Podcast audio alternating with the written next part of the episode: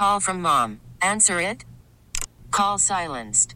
Instacart knows nothing gets between you and the game. That's why they make ordering from your couch easy. Stock up today and get all your groceries for the week delivered in as fast as 30 minutes without missing a minute of the game. You have 47 new voicemails. Download the app to get free delivery on your first three orders while supplies last. Minimum $10 per order. Additional terms apply. We really need new phones. T-Mobile will cover the cost of four amazing new iPhone 15s, and each line is only $25 a month. New iPhone 15s? Only at T-Mobile get four iPhone 15s on us and four lines for 25 bucks per line per month with eligible trade-in when you switch. Minimum of four lines for $25 per line per month with auto pay discount using debit or bank account. $5 more per line without auto pay, plus taxes and fees. Phone fee at 24 monthly bill credits for well qualified customers. Contact us before canceling account to continue bill credits or credit stop and balance on required finance agreement due. $35 per line connection charge applies. Ctmobile.com. Time now for the Brian Barrett Show on EEI.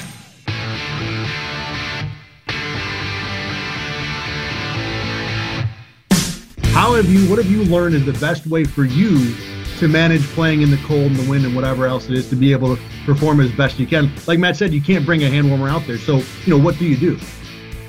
Yeah, well, I think the most important thing for me is I don't know why I got bad circulation within my feet. My toes get really cold and they go numb a little bit. So it's keeping those suckers uh, as warm and as dry as possible, as well as the hands. Obviously, that's that's a big emphasis for quarterbacks. You need your hands to throw. So um, keeping those extremities as warm as possible. So are you a toe warmer guy? Are you a three layer sock guy? Or what is the play? I'm not. I'm a one layer sock guy, but I got it. Like we, we have the seated benches uh, or the heated benches, and they got the little foot warmers there. But sometimes when it's when it's super cold, uh, they don't. It doesn't feel like much. So uh, I got to get by the heaters. Oh my! Please do not lose to this guy. He's a great player. Nobody's disputing that. Josh Allen is a great player. Do not lose to this guy. Are you kidding me? Are you a two-layer sock guy? He's got problems with his circulation in the cold. I mean, come on. Can you imagine Brady answering questions like that? Yeah, well, I'm just worried about my feet in this game. Hey, put on the scuba suit, Josh. I don't know what the hell he's talking about. So a good thing is this: like, can the Patriots, like in warm-ups, maybe bring out some water, throw it on Josh Allen's feet, do anything he can to get underneath that guy's skin? Bring some Gatorade out to the field, maybe douse him in Gatorade, put it on his feet before the game. I mean, try to get under him because keeping those suckers uh, as warm and as dry as possible. keeping those suckers warm and as dry as possible. Hey, here's some good news. This is tweeted out by the Gresham Keefe Twitter account. Investigative journalism here.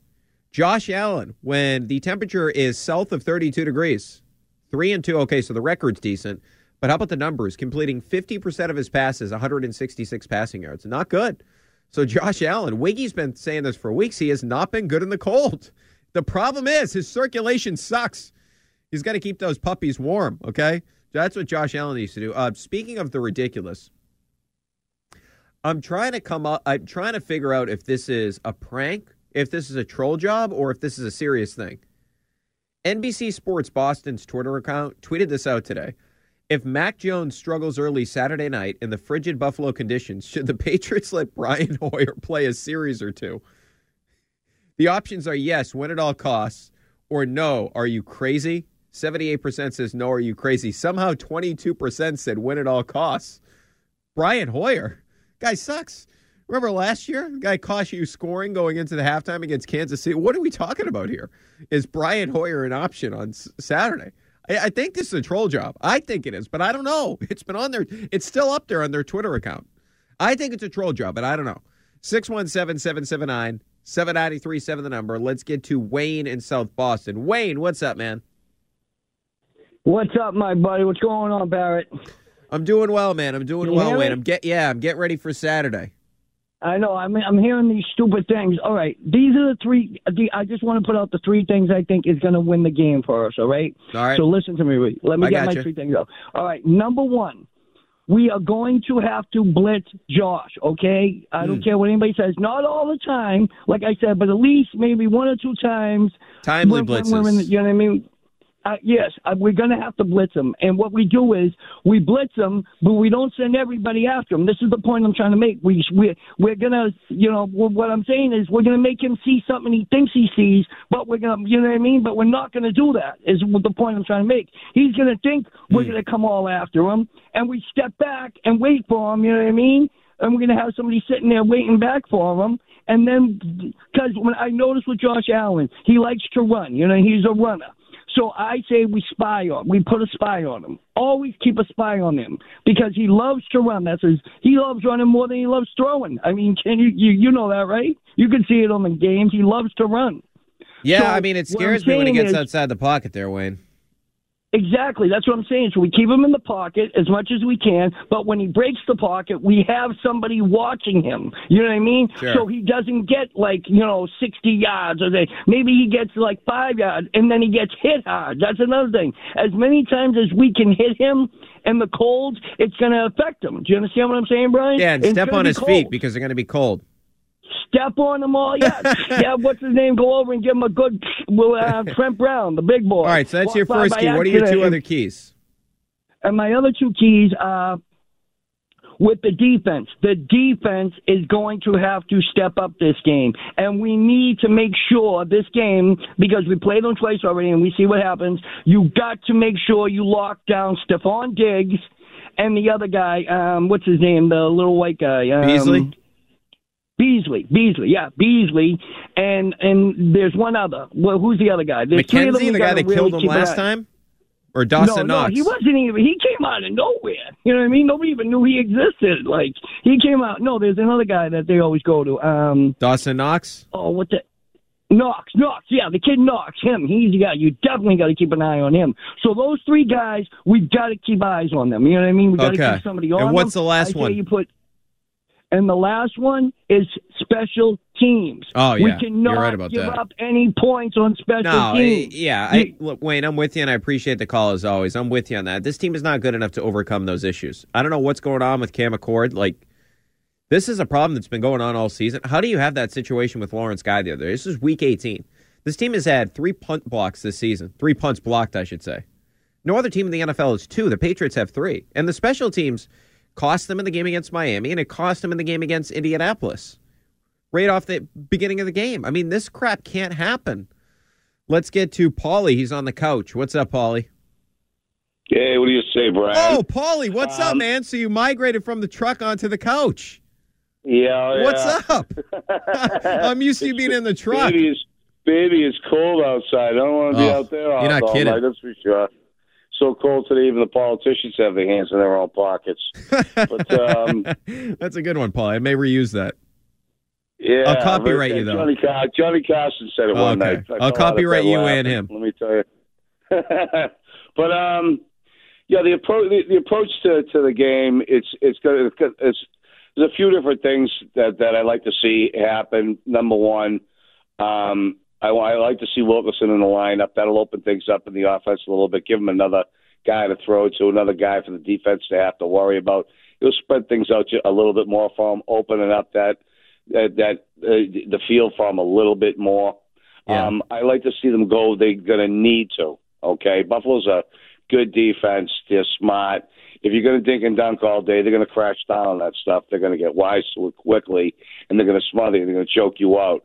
You're to have to go over. You're to have to go vertical early, the seam route, um, uh, a couple of times anyway, and hopefully you have some success. So that'll be in their heads right from the get go. You know, Paulie, that all that night. Is something that, that- uh, a silver lining coming out of that game. That is something that Mac did last week, actually particularly well. Is he was throwing the ball down the field better. Like a couple of those throws he made to Hunter Henry, that was something to at least uh, one thing you could take positive out of that game. He did look better throwing the ball down the field. He can always throw the ball down. He's always been Matt can make all the throws. I don't know the you know what the No, I'm not is saying he can't, Paulie, but I'm saying they don't dig into it often enough. Well, they're going to have to to uh, to to uh, try to take that to get them to back off a bit. Respect that. Put that in their minds early on. You really need to have a, a, some success, though. You know, like I say, with a seam route, maybe to Jonnu Smith, a, a, a double double move to uh, to Agholor or Bourne, um, you know, something like that, or, or a, you know, a double pump and a, and a post to Agholor. You know, uh, you know, it, a pump fake and then and then a, a go route to your fastest, most fleet-footed receiver, Agholor, something like that. I want to. I really want to uh, use. Uh, I want to get uh, Bolden and uh, 37 to do a lot of the heavy lifting in terms of running the ball between the tackles, what have you. You want to mix Yeah. Rhamondre Stevenson in that in that group limitedly because you because you want him on a you know on a um uh, I want to call it you know like a, a mobile uh, unit that's that's that you get the ball to uh, on the flank. We, we, we get the ball to him, and you you, you get a couple of blockers out front, and that would be one tough play to stop. I think you can get you can gain a lot of yardage if you get the ball out in the open space Yeah. to him fairly often, a fair amount of the time, and he's going to rumble for you. He he can he's a big body that can make guys miss. He's got great groove. He's got great um, juke ability. This kid, I just love the way he plays. He can run with the football and get those extra yards. Power guys, power by guys. He's got all the tools in the toolbox. I get that by save. I wouldn't be running him up up the, up to the gut, you know, too much. I'd save more of his uh, energy. Get him out into open space with blockers around him where they can do some real damage. But I think, like I said, Yeah, Paul, I appre- you know, yeah, appreciate it. Appreciate the call as always. His line's open if you want to grab it at 617-779-7937. I appreciate it. A lot of good points that Paulie made there. The one thing I'll say in terms of where I completely agree with him is in terms of the passing game, they've got to threaten the Bills down the field. And the other thing they have to do is they got to get back to being the bully. Remember when the Patriots were a bully for the majority of the season? That's what they need to get back to doing. And that's why they need to be aggressive early. Because when the Patriots get a lead, that enables them to be the bully. You look at the Patriots this season. When they win games, they attempt, they run the ball 33.4 times a game.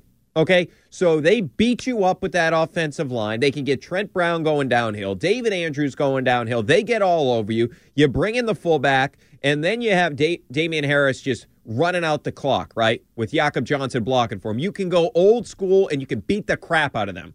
But what you need to do is you need to be able to run late by throwing the ball early and getting that lead. The Patriots are so good when they get ahead of you. When they fall behind, they can't come back. That's the limitation of this team right now. They need to pound the football late in the game. So that means early in the game, that's when Mac Jones needs to throw the ball. See, the Patriots have been conservative early, and then they have to get aggressive late as of the last four games because you've been falling behind. Do the opposite. Be aggressive early. Build up the confidence for Mac early on in the game. That way, if you need him to have a late drive, then he's going to be like, oh, yeah, I've already done that this game. That's what you need to do, not the opposite of what the Patriots are doing. Throw the ball early, pound it late. That's what you want to do because the Bills, one of the issues they've had defensively, they do not stop the run particularly well. They're not a great run stopping team. They are unbelievable against the pass. So you got to you got to be able to make some hay early throwing the ball and then turn into the bully. 617-779-7937 is the number. Brian Barrett with you up until minute. All right. So, do you have an issue with the Patriots not digging into the RPOs, which Mac Jones was really good at the collegiate level? Would you be what would you say if the Patriots lose on Saturday night, losing four or five? Would you be confident going into the offseason or would you be disappointed? What do you want to see against the Bills on Saturday night? Oh, and I will get into the dispute with Kendrick Perkins and Jayson Tatum. I'm Team Tatum. I'll tell you why in just a little bit here on WEEI. We're right back to what you want to hear. More of Brian Barrett on EEI. ready to see the light. I, Cause the prayer is ready for you to be back. I'm from the pit, not the palace. I'm kinda stylish. Lifestyle lavish. Jump in the coupe with no mileage. This is AB. This is a rap song. He must be pissed off, Antonio. Not pissed off, but Brady went back onto the field the other day so he could get Gronk his million dollars. And Antonio Brown had an issue with Brady. Unreal. Guy did everything for Antonio Brown. He's pissed off with Brady. I mean, unbelievable. I still, I, that was so unbelievable. I still can't believe that happened. Dude took his shirt off, threw it into the stands, and left the field. Unreal. Uh, you know what I was thinking too, by the way, here? We got like three TVs in the studio. One of them was on college basketball. Man, like my interest in college basketball could not be lower. I remember growing up. Now, I grew up in the 90s. So the Big East was still the Big East in the 90s. Now, I know the 80s was the heyday when you had all those Georgetown teams with Ewing and then you had Dikembe Mutombo, but then you get into the 90s. That was my era growing up. It was Ray Allen at UConn, Allen Iverson at Georgetown. He had John Wallace at Syracuse. And remember, that Syracuse team went all the way to the national title game the year that UMass lost to Kentucky, and they played Kentucky for the national championship. Now, Boeheim would later win in 03, and Syracuse sucks right now. But anyway, that's a slight digression. But college basketball, you knew all the players. You used to know all the teams. Like, remember that UConn team that won the national championship with Khalid El Amin and Rip Hamilton? College basketball used to be awesome. Now it sucks. Uh, the product is horrible. Anyway, uh, sidetrack. I was talking about the Patriots, right? Were we talking about the Patriots, Justin? Okay, all right. 617 779 7937, the number. Let's get to Fred in a car. Fred, what's up, man? Hey, I wanted to talk about um, McDaniel's running the offense this year. Sure. Obviously, nobody could nobody could dispute he's one of the best in the game, but I would I dispute feel that. like I don't think he's one of the best in the game. all right, I feel different. I don't know. Maybe I just like him a little more, but his use of his personnel this year has been terrible. By no way are Nelson Agholor and Kendrick Bourne top tier playmakers, and I'm not claiming them to be, but they are tier two wide receivers. Uh, both of them have proven in, in on other teams that they're able to stretch the field. They're not the fastest guys out there, but they were able to do it. He doesn't use them on the outside of the numbers ever. He's got two quality tight ends that should be over the middle. Jonnu Smith should be his workhorse over the middle. Jakobi Meyers. Yeah, Meyers but look, Fred, in, in, in McDaniel's defense of Jonnu Smith, I mean, he just hasn't taken to the offense. I, I don't think that's a McDaniel's problem. I, I think that's a John 100% Smith agree. problem. Yeah. A hundred percent. I mean, Jakobi Meyers is probably the closest thing that we're ever going to get to Julian Edelman. You know what I mean? As far as those quick little slants, making cuts, getting open, he's the only one that's doing that right now. You've got two dynamic backs. You know what I mean? And the RPO, you're hundred percent right, should be the workhorse of that offense. Yeah. Given the personnel that he's got on the field. Yeah, they should dig into that a lot it. more. Um, to your point about Jakobi Meyers, it, I, I'm with you, man. He's just it, that's not his game. He doesn't have that. Now he's a good receiver. I'm not taking anything. He played really well uh, last week, the week before. Like, he's a really good player. But the problem with Jakobi Meyers is he doesn't uncover quickly like Edelman or like Welker does. He doesn't have that short intermediate quickness, if you will. He's more of a long strider. 100% right.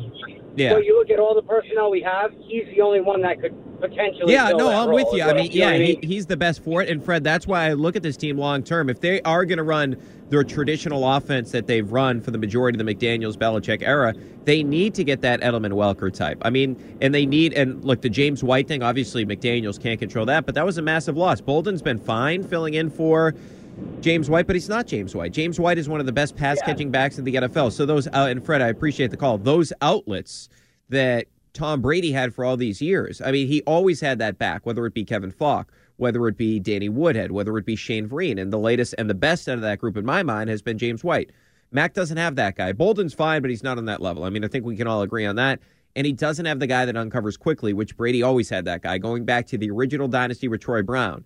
And then you look at a guy like Wes Welker. I mean, the guy was incredible. And then you go to Julian Edelman, one of the most clutch players that we've ever seen in a Patriots uniform as well. So Mac is missing those two pieces to the traditional Patriots offense. And that's even more recent from my perspective that they should be digging into the RPO game. Let's get to Kelly and Amherst. Kelly, what's up, man? Brian, yeah. So yeah, we were talking about that the other day, right? He doesn't have either one of the security blankets Yeah. that Brady used to have. But you know, my my thought on Max, separate from Brady, is this: you know, they've been protecting him kind of all season, right? They haven't put him in a lot of positions to fail very often. Uh, they've done this, I believe, kind of to prevent him from embarrassing himself, like they're trying to protect his uh, psychological health, or something like that. You know, uh, Belichick is very protective of some of his younger guys. He never, he never wants guys to play that first year so much. It just ends up happening that way. Maybe it's a random uh, injury that pops up or whatever, right? But there's always some reason why he tries to keep his guys back. I think uh, he's been protecting Mac, whether it's a psychological thing or not. Certainly, they haven't put Mac out there a ton. And I get that they don't want the team to lose games and they don't want him to make mistakes. But I do worry that the way they've been playing Mac is not putting him in a good position to win this playoff game. Like he's behind schedule, in other words, versus a, a typical uh, rookie year QB. Uh, that's my thought on Mac. Yeah, Kelly, hold on. Kelly, hold on one sec. Let me respond to that. I think you bring up a really interesting point because if you think about it, I understand to what you're saying. That's what they're trying to do. They want to be conservative with Mac. They don't want to put too much on his plate. They want to. They don't want him to lose the game. But I think to what you're saying there, it's actually backfiring lately, right? Because they're not being aggressive with him early on in the game, and it's actually hurting them later on in the game when they have to be one dimensional, right? So they're actually digging themselves a hole when it comes to they're trying to protect the player, but they're not by the way that the games are going. Absolutely, yeah. I mean, almost if the team wasn't this good and they weren't even going to the playoffs, it would be better for kind of their plan, which is to kind of give him a, a year about of good experience over like two years. You know what I mean? Like just not having him. In other words, give him what a normal QB would be doing in two years for attempts. Have him do that over, you know, and for one year, have him do that over two years. Um, Mm-hmm. So, you know, I, I do think that it's a little bit of a shame that he hasn't got a chance to cut loose that much. And so this is going to be a real, you know, uh, what do they say, uh, uh, trial by fire here for Mac in this playoff game. But if they lose this playoff game, to the question you guys were asking, what do I think about the season? Dude, you either got a ring or you didn't. And I'm not saying this because I'm a pl- Patriots guy. I'm saying this in general. You know, every year you go Yeah. out there with a chance to do something that people will be talking about for many years to come. If they don't win, that's going to be a big shame. Yeah, Kelly, appreciate the phone call as always, man. And I would say, especially if they lose to the Bills in the opening round after the way the season ended, it is going to feel like a disappointment because you felt like you were on the path to really something special this year. Could Mac be the first rookie quarterback to win a Super Bowl? And ever since that bye week, this has not been the same team. And I really do want to get into it. I hope we get further reporting on what exactly they were complaining about in the bye week. Like Max saying they felt sorry for themselves. I don't get it because you had one day less. You got a great opportunity, nine and three, number one seed in the AFC, and you're upset about the length of your bye week. I mean, Mac said after the game he shouldn't have said it, but he did say that they had bad practices. They had bad practices because they're pissed off. They didn't have as much time off. That's a character flaw. Let's get to Alex in Braintree. Alex, what's up, man? What's going on, Brian? Big fan of the show. First, want to give a uh, quick shout out to my good, close personal friend behind the glass there, Justin Turpin. Uh, we're proud of him from Braintree. So Oh, hope nice. the brass at uh, EEI's. I hope the brass at EEI's tune in these late nights because uh, guys are doing a great job. Him He's too. the But best. For, I wanted. Uh, he he is hardest working man in show business, without a doubt. No but I doubt, wanted man. to. Uh, I wanted to answer your question about you know expectations for this year and whether or not you know we as a Patriots nation, I guess how corny should say that we're disappointed or we're happy or there's something to build on. First of all, this is a team going into this year that had Cam Newton as their starting quarterback. Uh, uh, for one, you know that that came and went. Obviously, I don't know if there were real any expectations with him. Uh, this team being an 11 win team at the beginning of the year, for most people, 10 wins obviously will take. But you got to remember this team started two and four with two wins against the Jets and the Texans. But on the other hand, too, Patriots are obviously uh, in those six games a field goal away from you know beating Tom Brady at their own place, and you know an extra cover safety guy away from stopping CeeDee Lamb. Maybe, maybe not. Big hypothetical against the Cowboys, but they've proven they can hang with the big teams in the beginning of the year. For one, and two, you know, six games in, you're two and four, and you're still in the playoffs with a rookie quarterback. I don't know how you could see this season as a disappointment whatsoever. Win Yeah, lose. well, it's the way coming and into Alex, Saturday night. Alex, it's the way, and I appreciate the call. It's the way that it ended. If you lose four or five, and you mentioned, okay, you were competitive with the good teams early, you played Tampa tough, you played Dallas tough. I get all that, but then at the end of the season, critical game against Indy can't get it done. Critical game against Buffalo can't get it done. Division on the line can't get it done there. One seed on the line against Indy can't get it done there. And then you play a Dolphins team at the end of the season where the Patriots pushed all their chips to the middle of the table in that game, and they said, "Hey, we need to win this game." Mac's going to play the whole game. Damien Harris is going to be in there. All the main guys, with the exception of Hightower, who was injured, and Dugger, that was injured. We're playing all our guys. That's what Belichick said. We're playing all our guys. We're trying to win, and they still couldn't get it done. So there hasn't been progress made, right? So yeah, they start off two and four, then they go on the nice winning streak, but then it goes down again. So heading into the offseason, offseason losing four or five, it's not going to feel good. Let's get to oh, here he is, David in Florida. He is back. I haven't heard from you in a while, David. What's up, man? You trying to trade Devers still or what? I, missed you last week. I know, man. I'm sorry. I was on the uh, I was in the COVID protocols. Yeah, I'm glad you're all right now. What happened?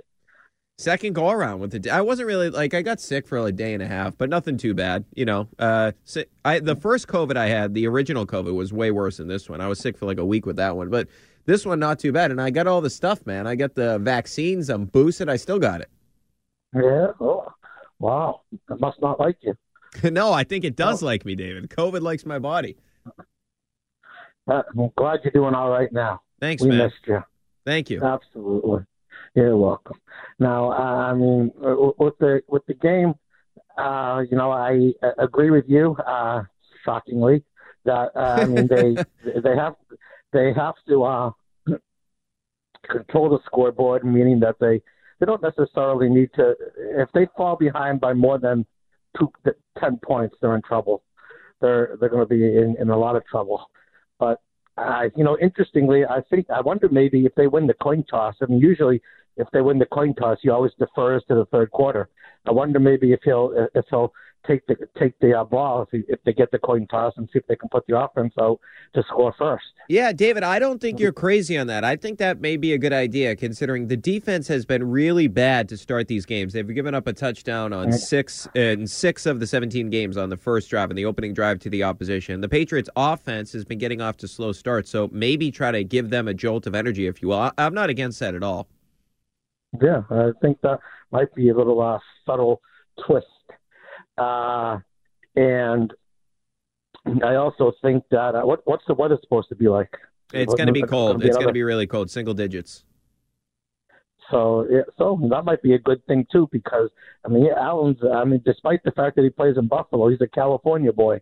Yeah, So and David, I, like I don't know if you heard earlier, he's averaging like he's completing 50% of his passes and he's throwing for just 166 yards a game when it's freezing temperatures. So he has not been good in the cold. David, before we let you go there, I got to ask you a question.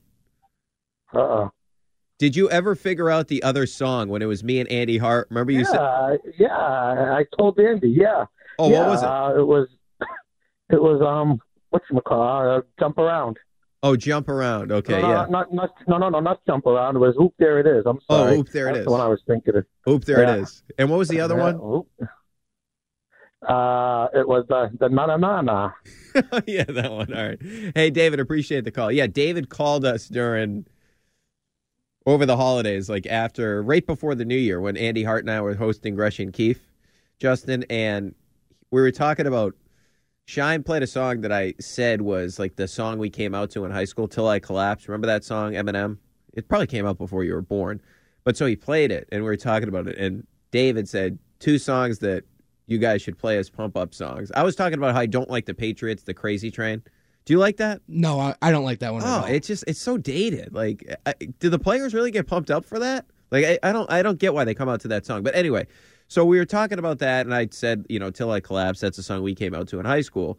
And David said you should take two songs from Jock Jams. He asked us if we remember Jock Jams. Do you know what Jock Jams is? No, no, I Jock Jams was like this CD. I think he was put out like with ESPN.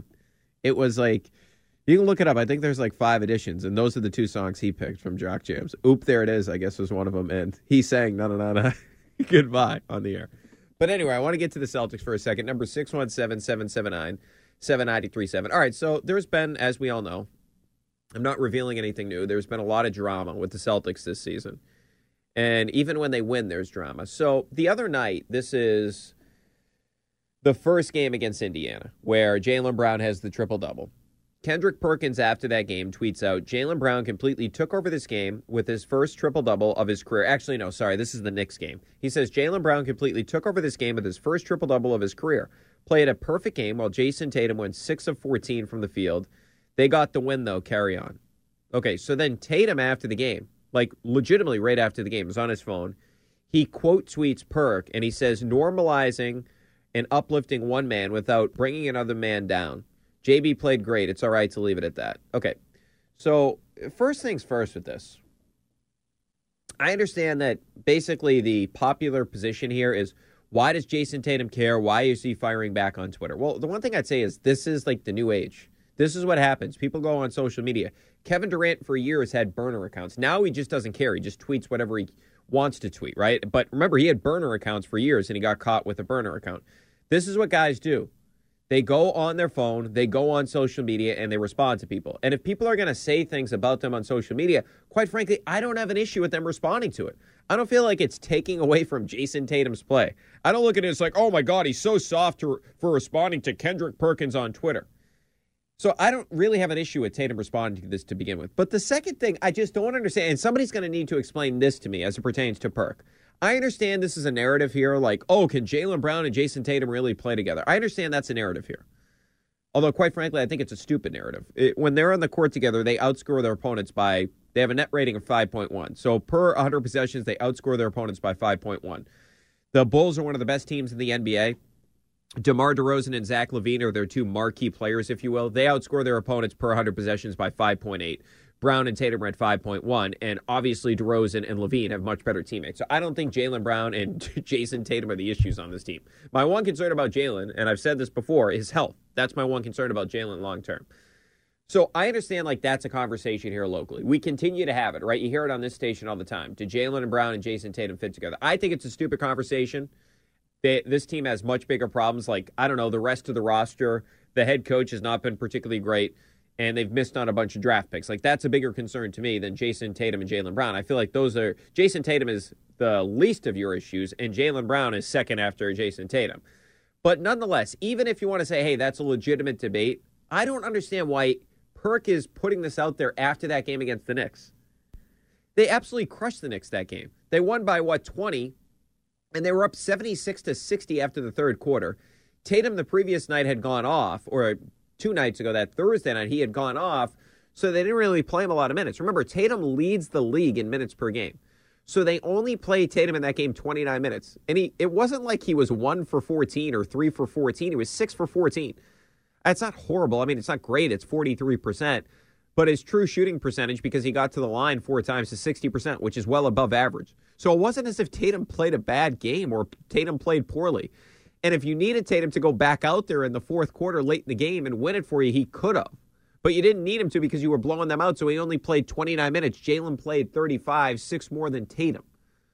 And by the way, Tatum was a plus 10 when he was on the court. He was 3 of 8 from three point territory, which is pretty good, 37.5%. So I just don't understand why Perk, after that game, wanted to point out that, well, Jaylen Brown had a triple double. Jayson Tatum went 6 for 14 from the field. They got the win, though.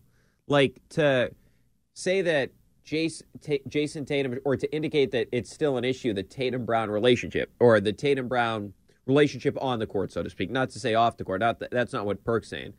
But like, even if you want to bring that discussion point up, why would you bring it up after this game? It just it doesn't feel like it's germane to the conversation. If you watch the game Saturday night, was that a moment that you say, I don't know if Brown and Tatum can play together? I like I don't even understand why that's a discussion point after that game. I understand the bigger, broader conversation with it, but why after that game you bring it up? I don't understand. It felt like Perk was just trying to get attention on Twitter. All right, we'll get more into that in just a second here. Plus, one thing I'd like to see the Celtics dig into more, we'll get into that in just a couple minutes here. The number 617 779 7937. Brian Barrett with you on WEEI. We're right back to it. This is Brian Barrett on E EEI. These three words when you're getting busy. Whoop, there it is, Hitman. All right, this is David in Florida song. This is Jock Jams. You never heard of this, Justin? No, never heard of it. Can't believe you don't remember Jock Jams. So if you grew up in the 90s and you played sports, you had the Jock Jam soundtrack. Now, none of this stuff was good, but this is everybody had to get the Jock Jam CD back in the day. All right, Brian Barrett with you up until midnight. So that's a shout out to our guy, David. David was asking a couple of weeks ago for that, so he gave it to you, David, okay? 617 779 7937 is the number. With you up until midnight. So I do want to get into this for a second here. So I did some digging on like what's working for the Celtics this season because obviously there's been a lot of frustration, although they've won two in a row.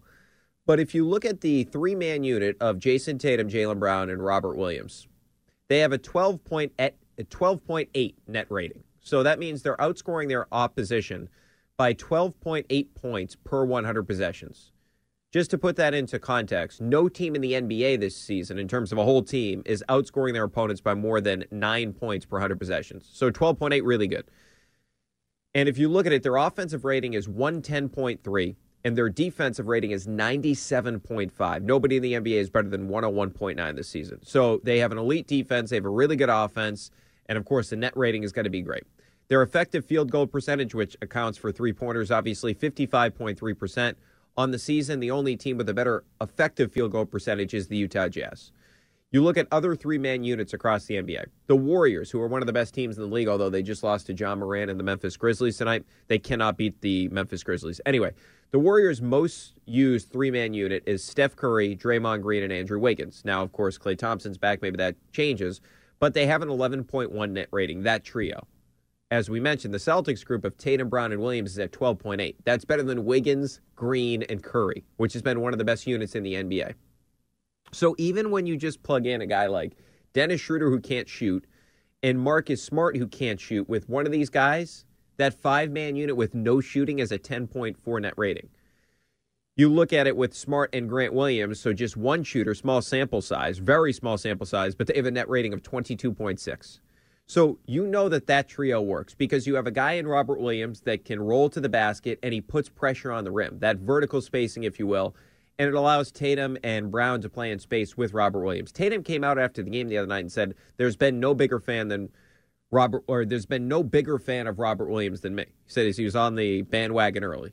Everybody was on the bandwagon, but Tatum was, and Tatum always talks about Robert Williams to his credit. So he wants him on the floor more. And the thing that I look at as it pertains to Tatum and Brown in particular is I'd like to see them dig into this more in terms of playing the pick and roll with Robert Williams, and that has to come from the coach, right? Because if you look at Tatum as a pick and roll ball handler, 49.1% effective field goal percentage. That's in the 60th percentile. But he's only using 20.8% of his possessions as the pick and roll ball handler. You look at Robert Williams, 67.6 field goal percentage as the roll man. He's averaging 1.29 points per possession as the roll man. That's in the 77th percentile in the, NBA. So he's really, really good as the roll man. You look at Jaylen Brown as the pick and roll ball handler. 51.9 effective field goal percentage. He's in the 66th percentile, 16.3% of his possessions. But if you look at Tatum last year compared to this year, he used 27.8% of his possessions as the pick and roll ball handler. So he's up 7% last year from where he is this year. And the effective field goal percentage was up as well at 51%. He was in the 72nd percentile. So Tatum last year was really good in the pick and roll. Jaylen was as well. Jaylen had an effective field goal percentage of 54%. That was in the 84th percentile. So Jaylen and Tatum were both better in this last year when they ha- were doing it more often. Robert Williams is an elite roll man. They need to dig into this more often. I don't get it. You should dig into the pick and roll. You look at it, for example, guys that get a lot of reps there. Donovan Mitchell, for example, one of the best pick and roll players in the entire NBA. He uses 48.3% of his possessions in the pick and roll, 55.1 effective field goal percentage, 94th percentile. He's one of the best, so they keep running it. Malcolm Brogdon, not an elite player, but he's really good in the pick and roll. 40.2% of his possessions are in the pick and roll. And he shoots 52.5% in terms of his e field goal percentage, 91st percentile. So these guys are digging into it a lot 40 percentile, 48, or I should say 40.2% of Brogdon's possessions, 48.3% of the possessions for Mitchell. With Jaylen Brown and Jayson Tatum, those numbers are way down. Tatum 20.8%, Jaylen 16.3%. So this is something they have to use more often. And the biggest thing I take away from this, just how good this three man unit is of Williams, Brown, and Tatum, 12.8 net rating, is if you just had shooters around these guys, it'd just be a, such a better unit, right? If you had two shooters. Now, Grant Williams has been the best three point shooter for the Celtics. And hey, I got to give him credit. He's over 40%. He's taking more than three a game. So he can go in the corner and hit threes. If you just had another guy that could hit threes, it just make that unit way more potent. You think about it. Rollman and Robert Williams, two ball handlers that can create shots for themselves, and Jaylen Brown and Jayson Tatum. What you need around that trio is shooting, and that's something the Celtics just don't have right now. And it's not as if that player is just out there in terms of somebody that you can go out and get that's going to be that guy that comes in and can be an incredible shooter for this team. That guy's not here. Now, I would have loved to see them keep Garrison Matthews. They didn't do that. So, I mean, it's a sunk cost at this particular point in time. Now, one guy that I'm interested in in terms of the trading deadline, not exactly a great shooter, but it's Jerami Grant. He's coming back from an injury. And if you look at some of like the possible deals that have been thrown out there, it, it's not going to be a steep price. For example, the price for Portland, they're not going to get it done anyway, but it's Anthony Simons and Robert Covington. You look at Dallas, Dwight Powell and Maxi Kleber. The Lakers, Talen Horton Tucker and Kendrick Nunn. The Knicks, Obi Toppin, I get he was a lottery pick, but not a great player. Nerlens at a second round pick. So if I'm the Celtics, why wouldn't you throw a guy like Marcus Smart or Horford, one of those guys, and see if they like one of your young guys, Nesmith or Langford? I mean, heck, the Pistons, they just took a shot on Bol Bol because they're rebuilding at this point. They're the second worst team in the East by record. So you look at him this year, 24 games, 20 points a game. He's coming off uh, injury, a thumb injury. He's going to be fine, though. His numbers are not great from a percentage standpoint, but when he was more of a periphery guy and he would be the third guy behind Jaylen Brown and Jayson Tatum, of course, you look back to his final year in Denver, he shot 39% from three in a lesser role. In OKC, 39% from three in a lesser role. And the thing about Jerami Grant is, okay, you may not get that perfect fit as a great shooter around Tatum and Brown, but what you do get is you enhance a strength. He's an elite defensive player. You go back to remember, he drew the matchup of Kawhi when Denver went to the conference finals. They beat the Clippers in the previous series. And in that series, remember, Kawhi was not great. In that game six, he was six for 22. 27 year old, so he's at least in the age range of Tatum, who's 23, and Browns, who's 25. So you think about matching up another elite wing because remember, the Celtics are really short on the wing line. After Tatum and Brown, they don't have a lot of wings. They really don't. Richardson's a two guard. They don't have a lot of guys that can play three slash four. He would be the perfect fit to come in and muck things up from a defensive perspective, hit open three pointers, and actually take some pressure off Tatum and Brown defensively, where he can actually check the opposition's best player on the wing at times as well. So that's a guy, considering the price is not going to be steep. At this point, why not give your two best players another guy that can actually get his own offense and plays really good defense? All right, thanks to Justin for producing. We'll be back with you tomorrow. Have a great night, everybody. Be safe and be well. We really need new phones. T-Mobile will cover the cost of four amazing new iPhone 15s, and each line is only $25 a month. New iPhone 15s? Only at T-Mobile get four iPhone 15s on us and four lines for 25 bucks per line per month with eligible trade-in when you switch. Minimum of four lines for $25 per line per month with auto pay discount using debit or bank account. $5 more per line without auto pay, plus taxes and fees. Phone fee at 24 monthly bill credits for all well qualified customers. Contact us before canceling account to continue bill credits or credit stop and balance on required finance agreement due. $35 per line connection charge applies. Ctmobile.com. Spring is a time of renewal, so why not refresh your home with a little help from Blinds.com? We make getting custom window treatments a minor project with major impact. Choose from premium blinds, shades, and shutters. We even have options for your patio, too. Blinds.com invented a better way to shop for custom window treatments. There's no pushy salespeople in your home or inflated showroom prices. Our design experts can help you find the perfect window treatments on your schedule. We'll even send free samples directly to you. Plus, we can handle the measuring and installation for you. Unlimited window treatments installed for just one low cost. And with Blinds.com, you'll always get transparent pricing, no hidden fees. Our free shipping and 100% satisfaction guarantee can put the spring back into your step and into your home, too. Shop Blinds.com right now and save up to 45%. Up to 45% off for a limited time at Blinds.com. Blinds.com. Rules and restrictions may apply. Oh, oh, oh.